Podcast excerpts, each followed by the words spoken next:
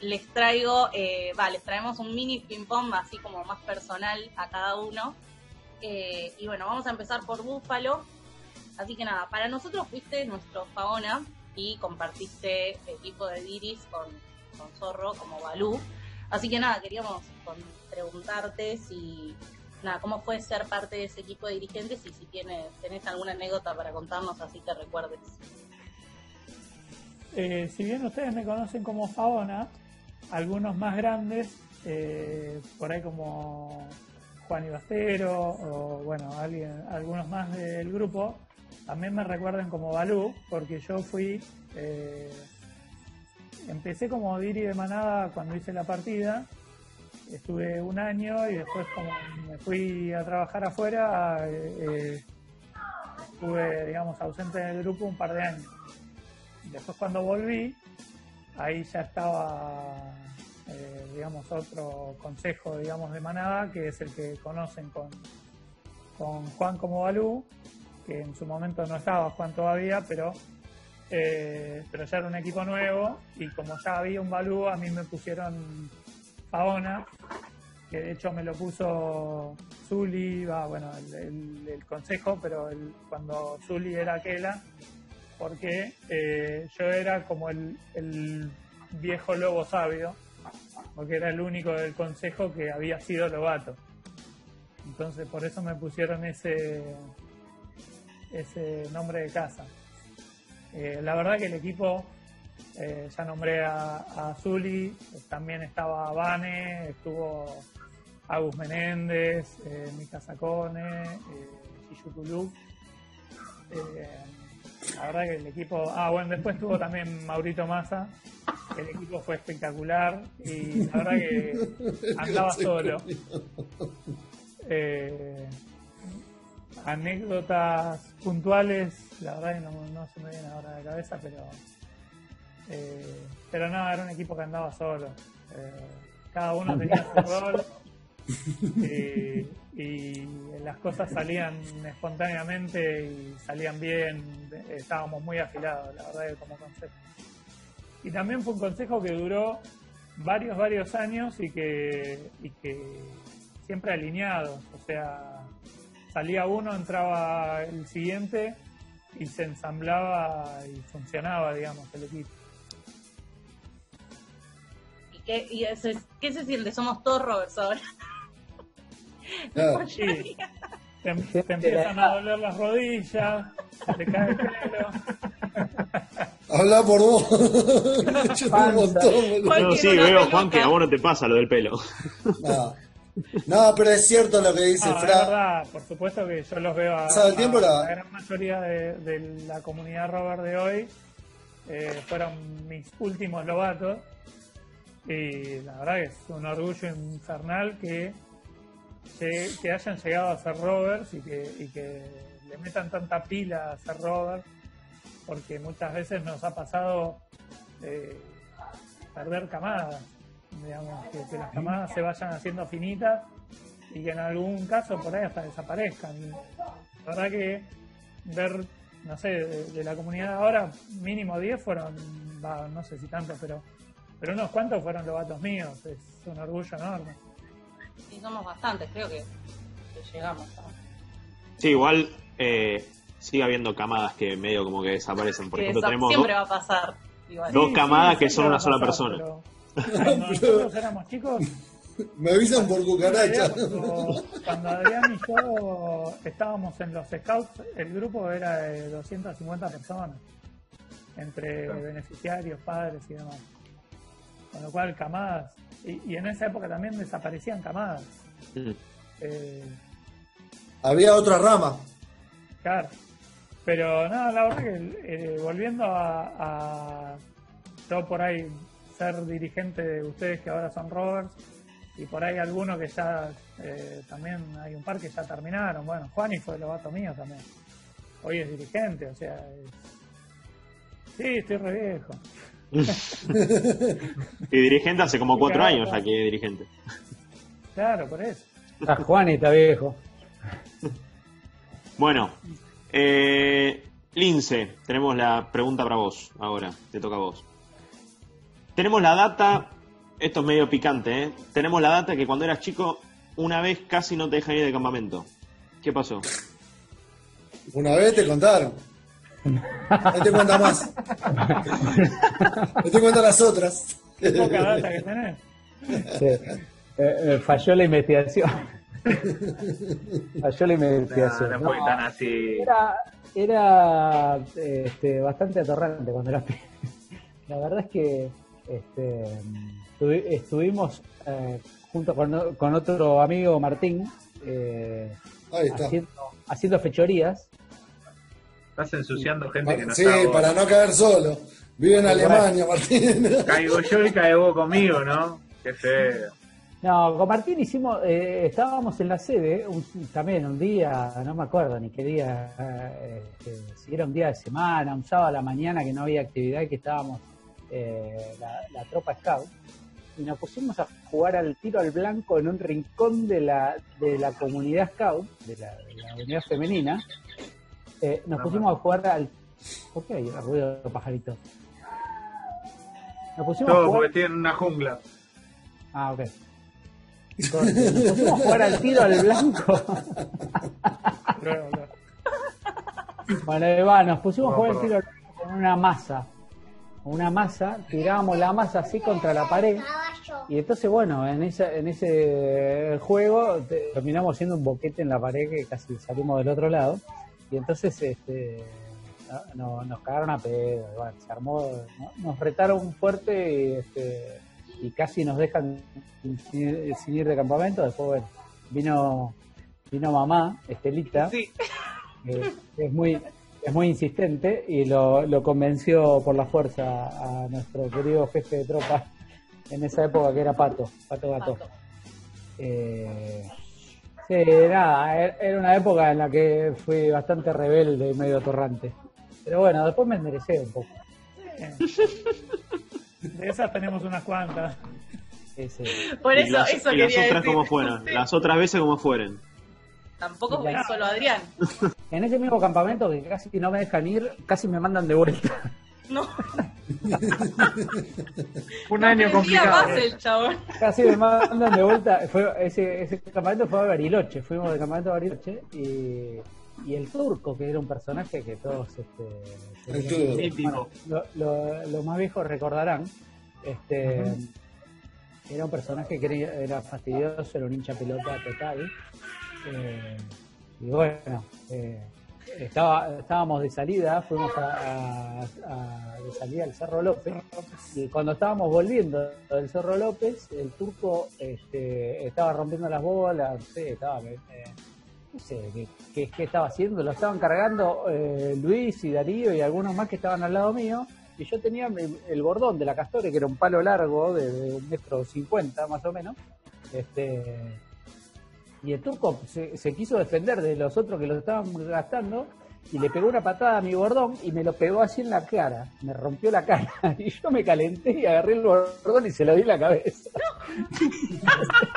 así le abro la cabeza y bueno, justo Pato venía caminando y me vio y casi, casi me manda de vuelta eh, a Buenos Aires porque este, nada, me saqué y, y bueno.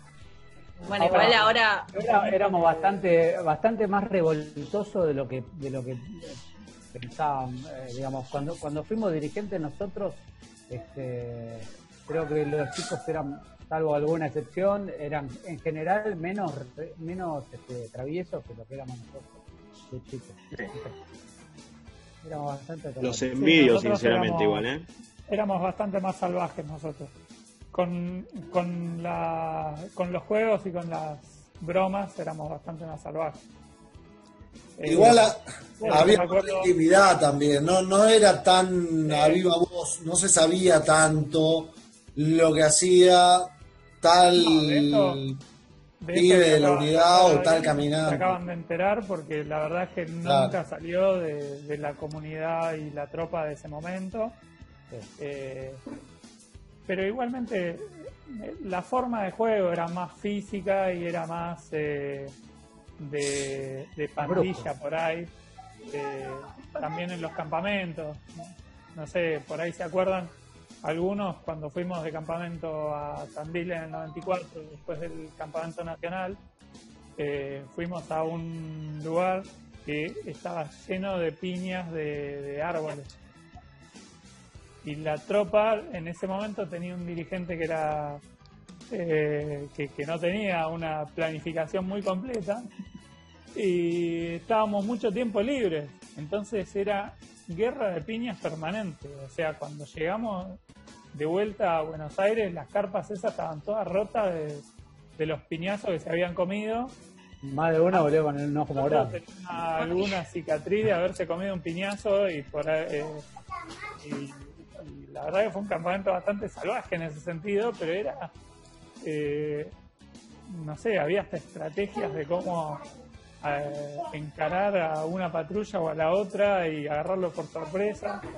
Vaciábamos la mochila e íbamos a recolectar piñas por todo el, el predio con una de las mochilas y nosotros caminando como si fuéramos al colegio y teníamos una mochila llena de piña para, eh, para tirarnos entre nosotros.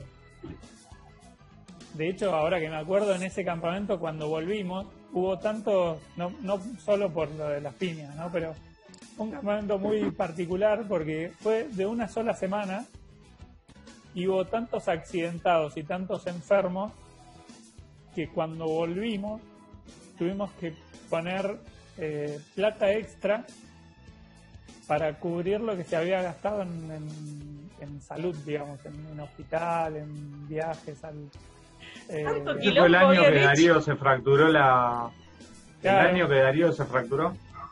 Y que Eh, más de no, uno no, fue no, picado por no, las no, abejas. por eso fue un campamento de invierno. No, en en eh, ese verano Darío se cortó el pie, otro más también. A Nico yo le abrí la cabeza con una piña. Recordé un par de maldades que hacíamos. Cuando éramos Para que la escribo a mí. ¿Más? ¿Hay más? cuando, era, cuando éramos riders, No tiene fin esto. hacían los, eh, los pernoctes por rama. Eh, yo con mi camada pasábamos tipo una de la mañana cuando las caminantes o las rovers hacían la- el pernocte y pasábamos tipo una de la mañana cuando estaba todo en silencio y le golpeábamos los postiones del salón de grupo que son de chapa y, le- y les gritábamos No. para asustarlas y escuchábamos los gritos y salíamos corriendo. pernocte es eh, acantonamiento en la parroquia. Es, Ah, no, no- no sé de dónde sacaste la palabra pernocte. pasábamos, le golpeábamos las chapas, les gritábamos como diciendo quién está ahí, alguna cosa así. Y nos Creo que ustedes no estaban en el grupo. O sea, pasaban Claro, nosotros- molestar nada más. Claro, era tipo acantonamiento de la, de la era- rama femenina. La- las caminantes lo hacían ellas, los caminantes después lo hacían en otro Claro. fin de semana.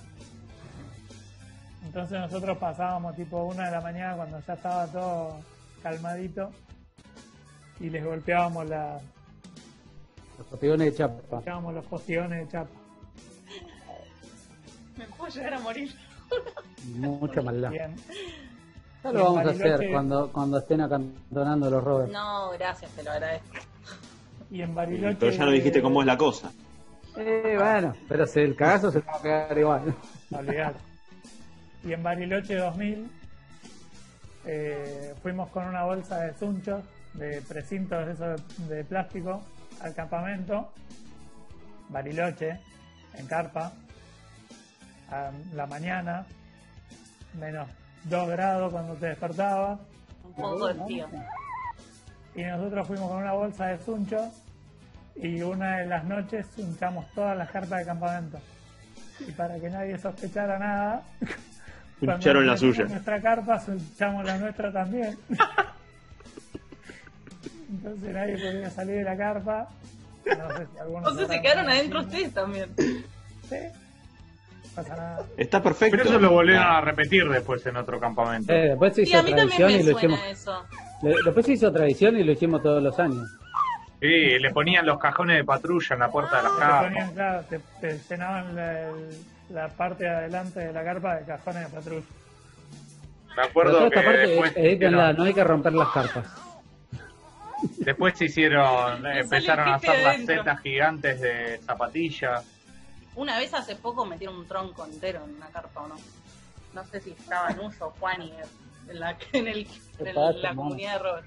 Mi Robert. Bueno, en, en el campamento de Bolívar, yo era mi primer campamento de Rider. eh, también en esa época tenía. eh, Hermoso. había más. eh, no sé, es como que se cuidaba más que las carpas estuvieran limpias, que el orden era, digamos, un mandato.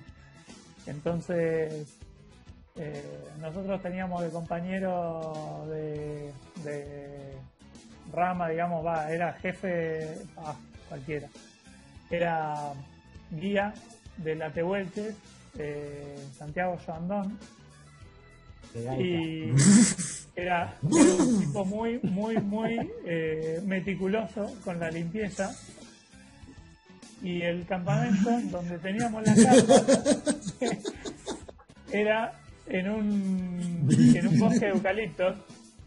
Entonces, cada vez que dejábamos las carpas, todos cuidaban que la carpa estuviera cerrada, prolija, y qué sé yo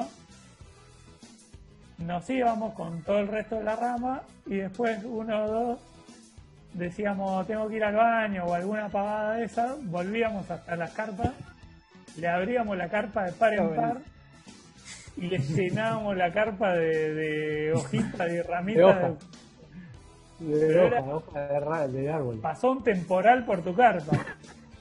Y era mañana, a la mañana y a la tarde, eran dos veces por día que, que pasaba la tormenta por la carpa.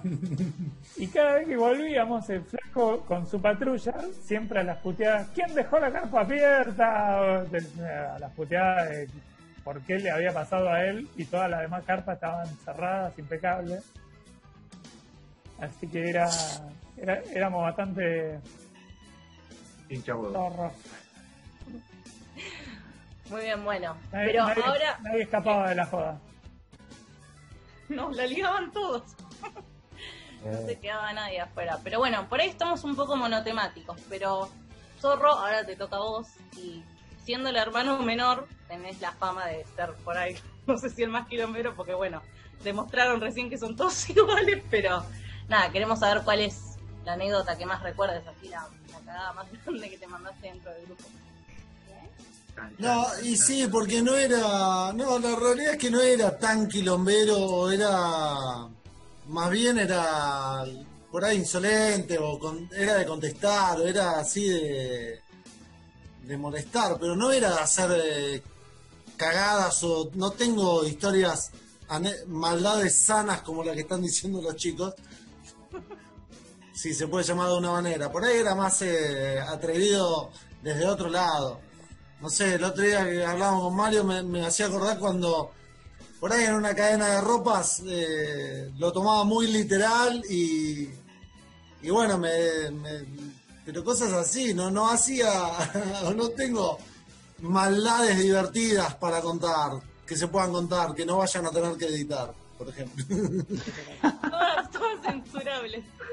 Claro, no, y aparte es lo que dije antes, la realidad es que cuando, por ahí cuando éramos más chicos nosotros, la mayoría de, de las eh, cagadas que nos mandábamos quedaban en la intimidad del grupo, de la camada, de, la, ya sea de la patrulla o de, de- de la rama en cuestión. No sé, qué sé yo. eh, No, no, no tengo por ahí una, una anécdota puntual que se pueda contar. Sí he tenido discusiones, sí he tenido eh, eh, falta de respeto para con mi dirigente, con algún compañerito de turno, pero no, eh, no, no nada del otro mundo. ¿Qué sé yo? Se me ríen, acá por cucarachas se ríen. Pero la realidad es Yo esa. fui ¿no? dirigente tuyo y me faltaste respeto muchas veces. Y sí, por eso digo.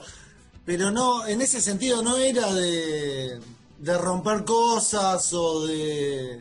O sí, pero no se enteraban. O sea, como que te- quieren que cuente algo que todavía. Ya prescribió.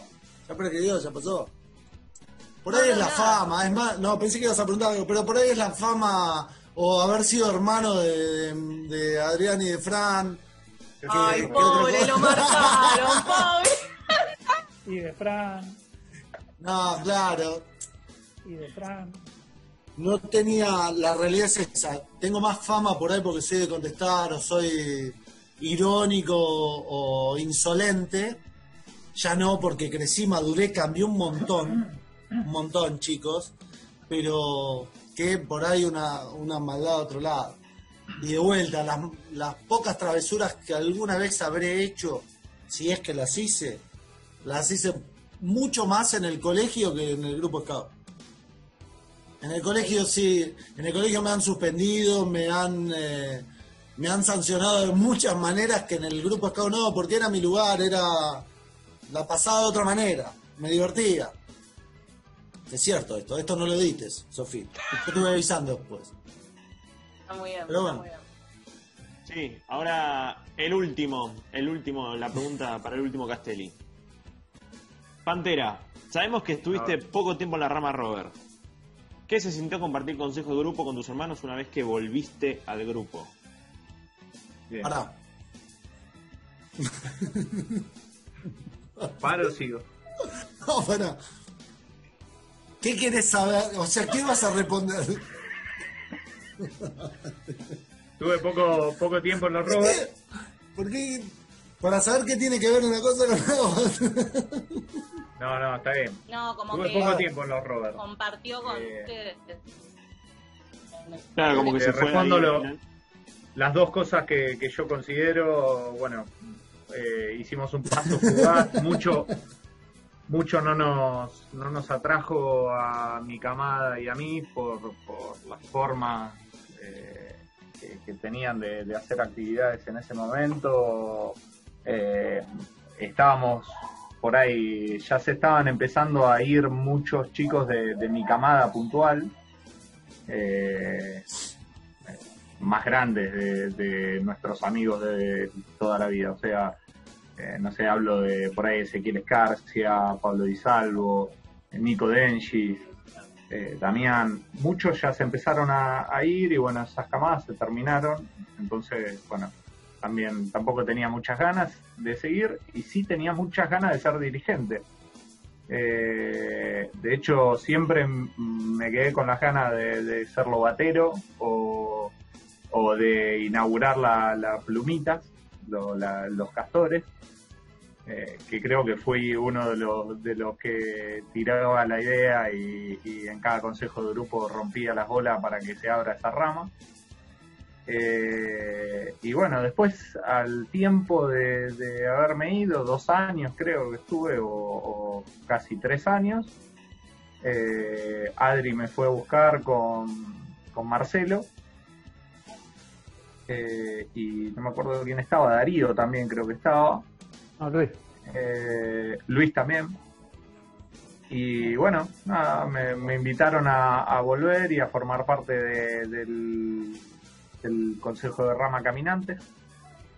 Eh, y bueno, nada, fue, fue espectacular. Fueron, ya te digo, la, la mejor rama para mí o, o el mejor recuerdo que tengo es eh, en los caminantes. Yo habiendo sido rider en su momento, eh, también fui dirigido por Adri, por Luis, por Darío.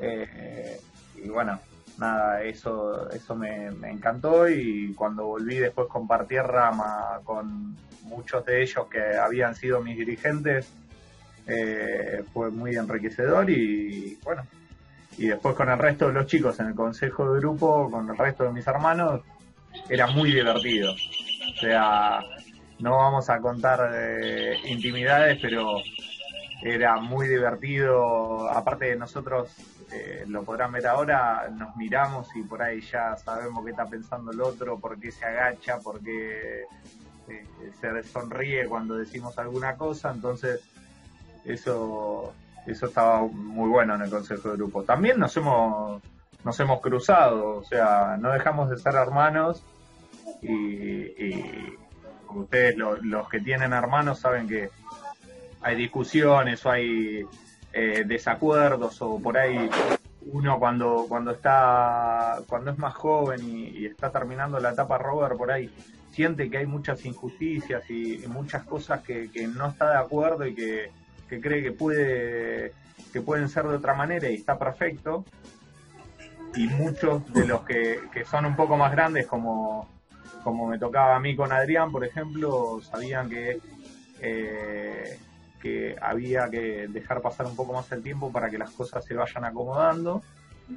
Y bueno, nada, había, lo que quiero decir es, había esas diferencias, pero había muchísimas otras eh, eran muchísimos más los momentos que nos divertíamos y que, pensábamos cosas piolas y que eh, nada, eh, los que nos tocaron en que muchos fueron dirigentes de ustedes también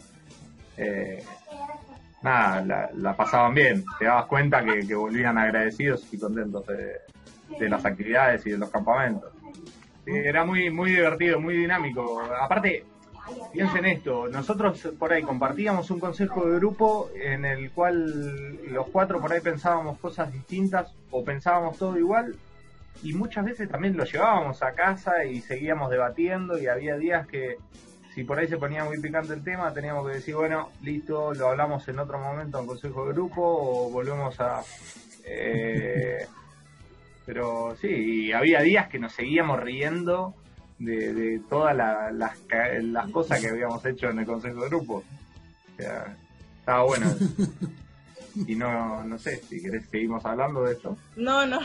Mario, Mario, ¿te acordás que una vez te enojaste en un consejo de grupo y te fuiste a ordenar el armario de la cocina?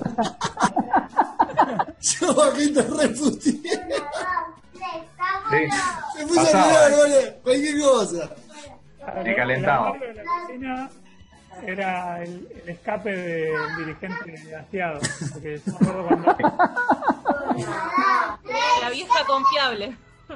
Cuando hacíamos acantonamiento también con la manada, cuando los pibes ya se dormían, que nosotros por ahí bajábamos a, prepararlo del día siguiente, por ahí estaban Van, Juan, eh, eh, haciendo alguna actividad, y yo me ponía a ordenar las bandejas y, los cubiertos, todo el, del armario del y si no me ponía a, lavar los vasos, Los, vasos que estaban ahí, que los usaban, bueno, la manada, los, pescados, todos, para las meriendas, yo les hacía la, la lavada fuerte, digamos, para, no, digamos, la, lavada a fondo en los, en los. Por cierto, debe haber unas cucarachas en el armario de cocina. No se abre desde enero, ¿no? No. Ahora. ahora, ahora. igual, para, acá me. No pueden editar, pero.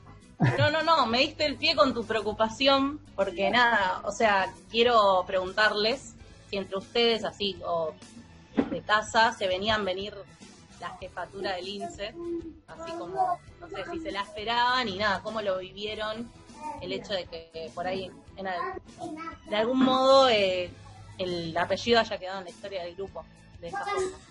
Y, fue un poco el propósito de, nuestro papá, o sea, cuando eh, Guille, eh, papá, Castelli, nos quiso ir metiendo en esto del escultismo y vio que no íbamos a tener eh, llegada en Inmaculada, nos metió en San Antonio con el fin de que su hijo más grande de los últimos cuatro hijos eh, logre después un, un, escenario de poder y donde él pueda absorber toda la, toda la riqueza que tiene ser jefe de grupo, ¿no?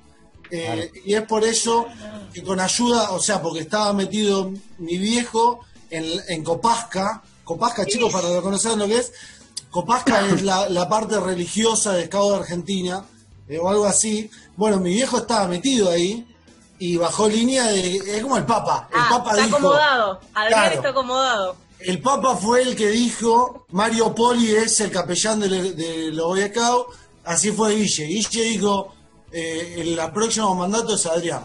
Y ahí fue Adrián. Sí. Defendete, Adrián. Ya, eran jefes nacionales de, de encuentro matrimonial y claro, ellos estaban en otra secta. Quería que cooptáramos más de una organización. Sí.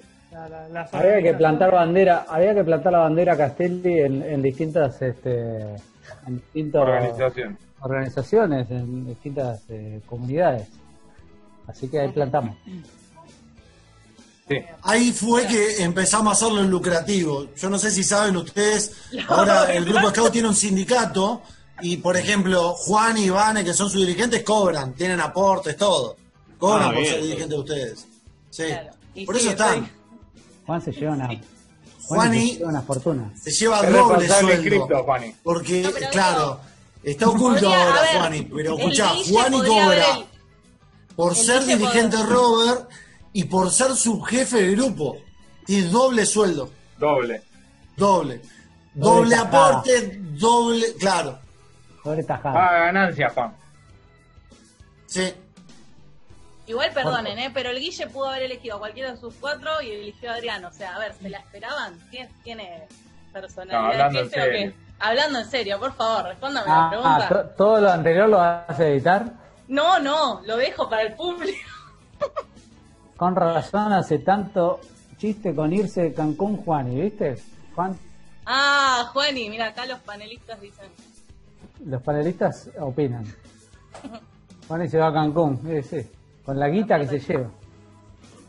Bueno, no, la realidad es que me, me meto yo como el más chico, insolente. No es que no veíamos venir que Adrián iba a ser jefe, Adrián ya era subjefe en aquel momento y tenía eh, en la interna del consejo de grupo, no solo tenía condiciones, sino que tenía también liderazgo suficiente como para tomar la posta una vez que eh, deje la jefa en aquel momento que era Luli. Eh, y la realidad también es que gestiones atrás se trabajaba también la preparación de que el subjefe el día de mañana pueda tomar la posta. Como cuando nosotros éramos chicos y el día de patrulla elegía su subguía para que tome la posta en, en el, caso- en el día que no esté más. Un poco también fue así, o sea, no es que eh, por ahí fue No es planificado una regla, pero no es una regla, claro, pero eh, cuando a Adrián lo, eh, le tocó el llamado del, del ser divino, tuvo que, que agarrar la, la sartén por el mango y ahí hacer panqueques, ¿está? Muy bien, la No es una regla, pero sí es un objetivo del jefe de grupo eh, formar a, a a la persona sucesor, con la... digamos, o, al o sucesor. crear el espacio para que alguien Claro, tome la incentivar a- al resto de- del grupo a que alguien agarre la papa caliente en algún momento y, y bueno, eh, nada, eso. le tocó a Adrián. Claro. No, aparte surge, es un proceso lógico, ¿no? Eh, si no hay una cuestión de, de ruptura que hay que barajar y quedar de nuevo, es como que el consejo, eh, vos en, en la dinámica del consejo vas viendo quiénes son los posibles o, o quién está más preparado, quién tiene más manejo, eh, con lo cual no, no fue una sorpresa, eh, Claro. pero no por eso menos para Adrián, ¿no? Igual piensen, piensen ustedes también que en todas las etapas, en todas las ramas, pasa más o menos lo mismo. Ustedes cuando están en los scouts más o menos saben quién más o menos va a ser el primer guía eh, por la experiencia, por el trabajo, por el compromiso que tiene con el grupo. En los caminantes pasa lo mismo y en los rovers eh, más o menos saben quiénes son los, los líderes y, y que incentivan al resto de los equipos a, a trabajar. Entonces, en el consejo de grupo eh, pasa exactamente lo mismo, es lo que lo que nos enseña VP en, desde el momento uno. Eh, el ¿Qué más trabajo nos en VP? Eh, cuando un scout baila, baila, baila, baila. Viene con Pasaron- canción y todo el podcast. pasaron varias cosas, ¿no? Eh, se, se dio que yo también era de los dirigentes que más años tenía, que no, no solo de edad, sino de, años de dirigente. Eh, también un poco lo que decían los chicos, este, un poco de, de característica de liderazgo. Yo fui 6 de enero, fui guía de patrulla, después fui este, líder en, cada grupo este, en el que fui estando y bueno, me tocó también, no, no digo que otros no lo hayan sido, pero bueno, en, en el momento que yo fui jefe de grupo, eh, se, dieron todas esas cosas. Por un lado la antigüedad, por otro lado la, la- algunas características que habrán visto mis colegas, mis compañeros de, consejo. y bueno, este, y también la disponibilidad que yo tenía en ese momento. Pero y se suma eh, y se suma que tenías mayoría de votos, porque no te olvides que si el grupo tenía ocho dirigentes, ya nosotros éramos cuatro. Claro. Eran un complot dentro del team. Claro, así cualquiera. Cualquiera. No, conseguiste cuatro hermanos, si vos querés. Hablando, eh, para agregar algo más, yo creo que no, no, digamos, eh, más allá de que nosotros hayamos sido dirigentes o yo jefe de grupo, no, no, me parece que el apellido sea algo histórico. No, igual. Las familias, todas las familias de grupos son importantes. Este, o sea, sí, de eh, hecho las familias hasta de un solo integrante que sea activo del grupo, por ejemplo, no sé, a mí me llama, por ejemplo, Guille, eh, que él solo era el, el Guille Diamanti. Eh, él solo era el que venía venía al grupo, no, no es que tenía hermanos eh, integrantes del grupo y es una persona histórica del grupo.